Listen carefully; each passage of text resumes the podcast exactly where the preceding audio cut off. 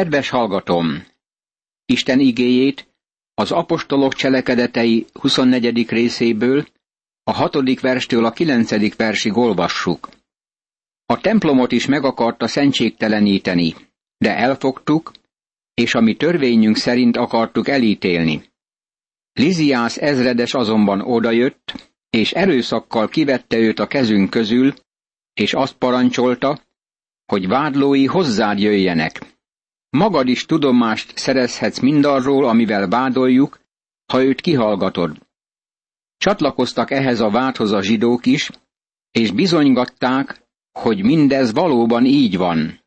Apostolok cselekedetei, 24. rész, 6. verstől a 9. versig. A zsidók a vallási vezetők, akik lementek, hogy benyújtsák a vádakat. Figyeljük meg, hogy Tertullus finoman érzékelteti, hogy a főkapitány miként kezelte az ügyet. Nem vádolhatja őt a kötelesség elhanyagolásával, de finoman bírálja a kormányzó előtt. Azt mondja, hogy a zsidók elintézhették volna ezt az esetet maguk is a legmegfelelőbb módon. Csak hízelek Félix előtt.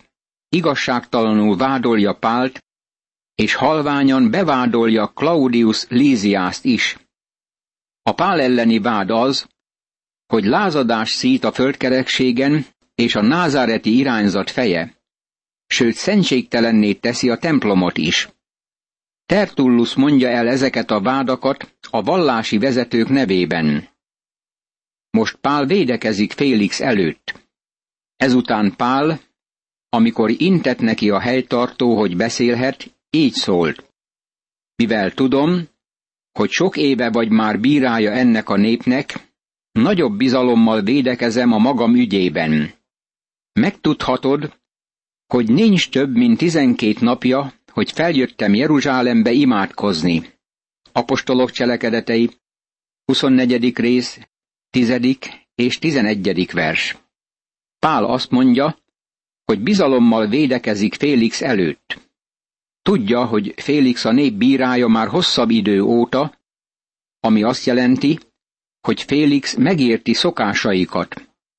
Amit Pál mond, az nem lesz idegen és ismeretlen Félix előtt. De nem láttak engem sem a templomban, sem a zsinagógákban, sem a városban bárkivel is vitatkozni, vagy a nép között lázadás szítani. Azt sem tudják rám bizonyítani, amivel most vádolnak. De azt megvallom előtted, hogy én aszerint a tanítás szerint, amelyet ők eretnekségnek mondanak, úgy szolgálok atyáim Istenének, hogy hiszek mindabban, ami megfelel a törvénynek, és ami megvan írva a próféták könyvében. Apostolok cselekedetei, 24. rész, 12., 13. és 14. vers. Mivel Félix érti a zsidók szokásait, Pál megmondja neki, hogy fölment Jeruzsálembe imádkozni az ő szokásuk szerint. Lényegében ezt mondja. Egyetértek nemzetemmel. Csak be kell vallanom, hogy amiként én imádom Istent, azt ők eretnekségnek tekintik. De Pál világossá teszi, hogy amiként ő imádkozik, az megfelel az atyák tanításának, vagyis az Ószövetségnek. És azt remélem Istentől, hogy amit ők maguk is várnak, lesz feltámadásuk mind az igazaknak, mind a gonoszoknak. Apostolok cselekedetei, 24. rész, 15. vers. Megfigyelted-e, hogy a feltámadás a kereszténység közé pontja? Ez volt kezdettől fogva. Mit gondolsz Krisztusról? Ez mindig a főpróba. Vajon a te bűneidért is meghalt? Vajon érted is feltámadt? Pál azonnal a lényegre tér, és a feltámadást említi. Ezért magam is arra törekszem, hogy lelkiismeretem mindenkor tiszta legyen Isten és emberek előtt. Apostolok cselekedetei, 24. rész, 16. vers. Pál bizonyítja, hogy amit tett, azt lelkiismerete szerint cselekedte. Több év múltán eljöttem népemhez, hogy alamizsnát adjak, és áldozatokat mutassak be. Apostolok cselekedetei, 24. rész, 17. vers. Pál adományokat vitt fel Jeruzsálembe a gyülekezetnek, amit harmadik misszió útján gyűjtött össze. Az az érzésem, hogy ez jelentős adomány volt, amit a pogány hívők küldtek Jeruzsálembe, és Pál az adományt saját kezűleg akarta átadni az ott lakó hívőknek. A tisztulási fogadalom teljesítése közben talált rám a templomban néhány Ázsiából való zsidó, nem pedig csődületben vagy lázítás közben. Nekik kellett volna megjelenniük előtted és vádolniuk engem, ha valami panaszuk van ellenem. Apostolok cselekedetei, 24. rész, 18. és 19. vers. Az igazi vádlók, ha egyáltalán ott voltak, még csak nincsenek is jelen. Az a vád, amit Tertullus emleget, arra vonatkozik, hogy Pál felháborítja a népet a templomban. Miért nem mennek oda azok, akiket fölháborított, hogy tanúskodjanak Pál ellen? Nincsenek ott, és Pál felhívja erre a figyelmet. Vagy mondják meg ezek maguk. Találtak-e bennem valamilyen vétket, amikor a nagy tanács előtt álltam? Apostolok cselekedetei, 24. rész, 20. vers. Amikor a Sanhedrin előtt megjelentem, vajon akkor tettem valami rosszat? Úgy találták, hogy gonosz követtem el. Tanúskodjanak erről, ha tudnak. Ha csak azt a kijelentést nem, amelyet közöttük állva kiáltottam. A halottak feltámadása miatt vádolnak engem ma előttetek. Apostolok cselekedetei, 24. rész, 21. vers. Elmondja Félixnek ismét, hogy a valódi kérdés a feltámadás körül forog. A feltámadás az evangélium üzenetének a lényege. Krisztus meghalt bűneinkért, eltemették, és a harmadik napon ismét föltámadt. Valójában azt hiszem, hogy a kereszténység két pilléren nyugszik. Az egyik pillér Krisztus halála, és a másik pillér Krisztus feltámadása. Az egyik vagy a másik nélkül összedől a kereszténység épülete. Erre Félix elnapolta az ügyet, mert sokat tudott erről a tanításról, és így szólt. Amikor Liziász ezredes idejön, akkor fogok dönteni az ügyetekben. Apostolok cselekedetei, 24. rész, 22. vers. Félix már hallott erről a tanításról. Tudott Krisztus haláláról és feltámadásáról, amiről prédikáltak a keresztjének. Rájött, hogy Pál tudós, aki elmondhat ezekről mindent. Ezért elbocsátotta a zsidókat, mert egy másik kihallgatásra akarta hívni Pált ez ügyjel kapcsolatban. Megmondta a zsidóknak, hogy várakozzanak, amíg Líziász ezredes megérkezik, és aztán majd elmondhatja a valódi történetet, amik Pállal kapcsolatban történt. Nyilvánvalóan nem dönthetett az ellentmondásos tanúskodás alapján, amit beterjesztettek. Tertullus bizonyos vádakat nyújtott be. Pál azt mondta, hogy az igazi kérdés a feltámadás. Ezért a helytartó elnapolta az ítéletet. Ugyanakkor megparancsolta a századosnak, hogy tartsák őrizetben Pált, de enyhébb fogságban, és az övéi közül senkit se akadályozzanak abban, hogy szolgálatára legyen. Apostolok cselekedetei, 24. rész, 23. vers. Ténylegesen Félixnek szabadon kellett volna bocsátani a pált. Azonban politikus, ravasz politikus volt. Elég nagy szabadságot ad Pálnak, de eközben mégis fogolyként kezeli. Néhány nap múlva pedig megjelent Félix a feleségével, Druzillával, aki zsidó származású volt. Magához hívatta Pált, és meghallgatta őt a Krisztus Jézusban való hitről. De amikor az igazságról és önmegtartóztatásról, meg a jövendő ítéletről kezdett beszélni, Félix megrémült, és így szólt. Most menj el, de ha alkalmat találok, majd ismét hívatlak. Apostolok cselekedetei, 24. rész, 24. és 25. vers. A bűnös sohasem talál alkalmas időt, hogy meghallgassa az evangéliumot. Félix már tudott valamit az evangéliumról, a tanításról, ami azonos a kereszténységgel vagy keresztény hittel. Szeretném, ha a kereszténységet ismét úgy neveznénk, hogy az út, mert elveszítettük igazi jelentését. Hallottam valakit, egy jó ige hirdetőt, aki egyszer azt mondta, hogy keresztény országban élünk. Barátom, nem keresztény országban élünk. Hazánk nem keresztény a szó valódi értelmében. Sok egyháztag van hazánkban, de az igazi keresztények nagyon is kisebbségben vannak manapság. Félix behívta Pált, hogy magyarázza meg neki az evangéliumot, amit emlegetett egész idő alatt. Behívta Pált, és meghallgatta őt a Krisztus Jézusban való hitről. Némelyik biblia magyarázó úgy nevezi ezt az ige szakaszt, hogy Pál védekezése Félix helytartó előtt. Nem értek ezzel egyet. Pál nem önmagát védelmezi ez alkalommal. E második kihallgatáskor Félix előtt bizonyságot tesz, és próbálja őt megnyerni Krisztusnak.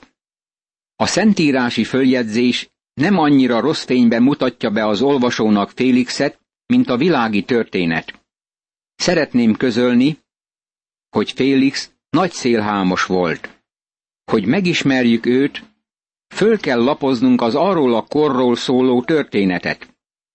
Félix felszabadított rabszolga volt, aki kegyetlen és brutális módon tornázta föl magát a csúcsra. Elmerült a szórakozásokban és az erkölcstelenségben. Maga a neve is azt jelenti, hogy szórakozás. Tacitus római történész ezt mondja róla. Teljes kegyetlenséggel és erkölcstelenül gyakorolta királyi hatalmát, rabszolga lelkülettel. Ennek az embernek a kezébe került Pálapostól. A Szentírás mégsem ítéli el őt. Felesége, Druzilla, Félix mellett ült. A világi történelem róla is mond valamit. Ő első Heródes Agrippa lánya volt. Apja ölette meg Jakab apostolt, ahogy már láttuk, az apostolok cselekedetei 12. részének első és második versében. E nő nagybátyja ölette meg keresztelő Jánost. Déd nagyapja meg akarta öletni az Úr Jézus Krisztust. Ez a gonosz házas pár, Félix és Druzilla felemelkedett a pozíció létráján.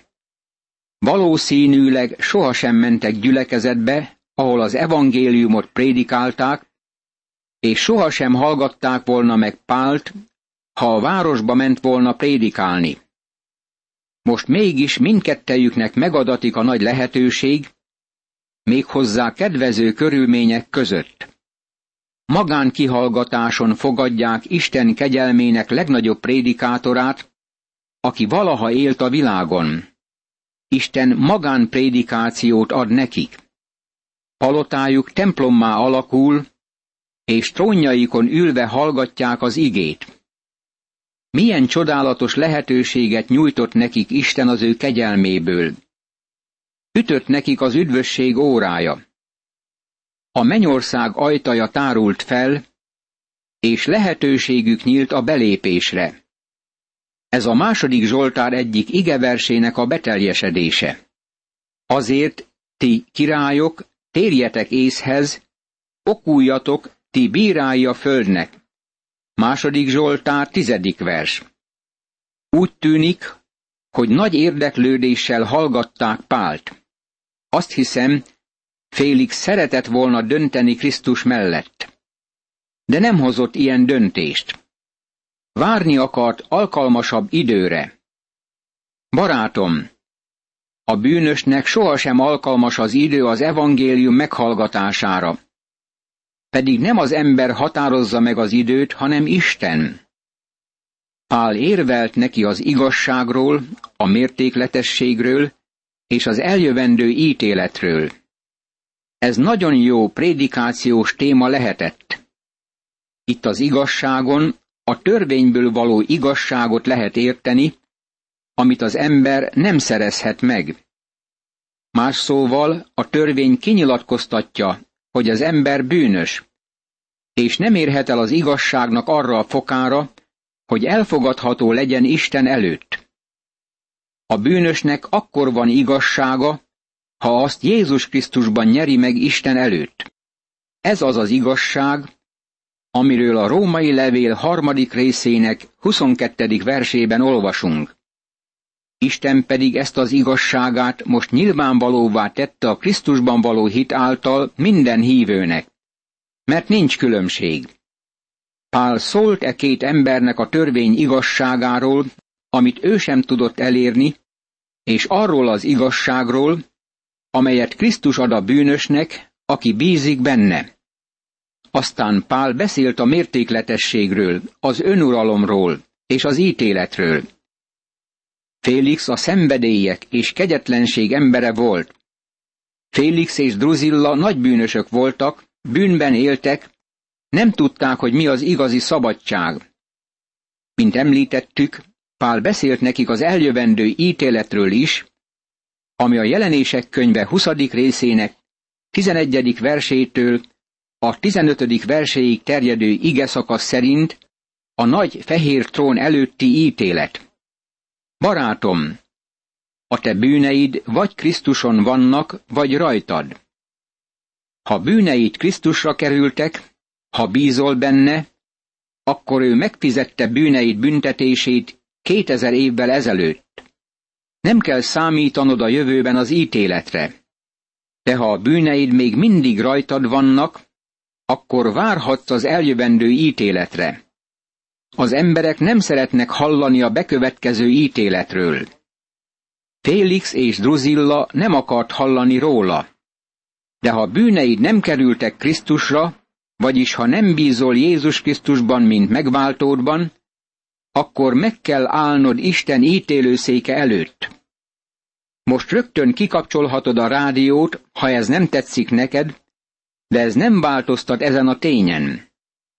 Nem menekülhetsz el attól a ténytől, hogy az ítélet hamarosan megérkezik. Nagyon kevés prédikátor érinti ezt a témát. Csak akik a teljes Bibliát prédikálják, azok említik ezt egyáltalán, és a legtöbben kihagyják ezt a témáik közül. Kaptam egy levelet egy egyetemi tanártól, aki ezt írta. Hallgattam önt, és már csak nem kikapcsoltam a rádiót, amikor rájöttem, hogy ön a pokol tüzét és a kározatot prédikálja. De megfigyeltem, hogy ön nem kárőrvendően beszélt ezekről, és aztán hallottam, hogy fölajánlotta a megváltást. Ezért tovább hallgattam a beszédet. A pokoltüze és a kározat hirdetése hozzátartozik a prédikációhoz, ha valakit Krisztushoz akarunk vezetni.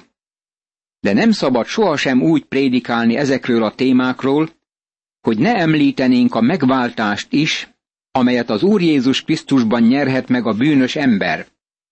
Érdekes itt megfigyelnünk Félixet.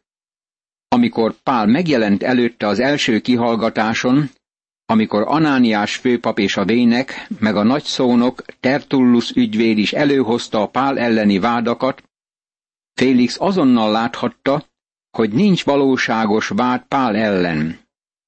Pált szabadon kellett volna engednie. De Félix elsősorban politikus, és nem akar ellenségeskedésbe keveredni a zsidókkal. Nem teszi azt, ami helyes, hanem azt teszi, amit a politikusok szoktak tenni. Aztán Félix magánbeszélgetésre hívja Pált, és Pál nyilvánvalóan hatással van rá. De elhalasztja döntését, és más alkalmat kíván keresni a jövőben.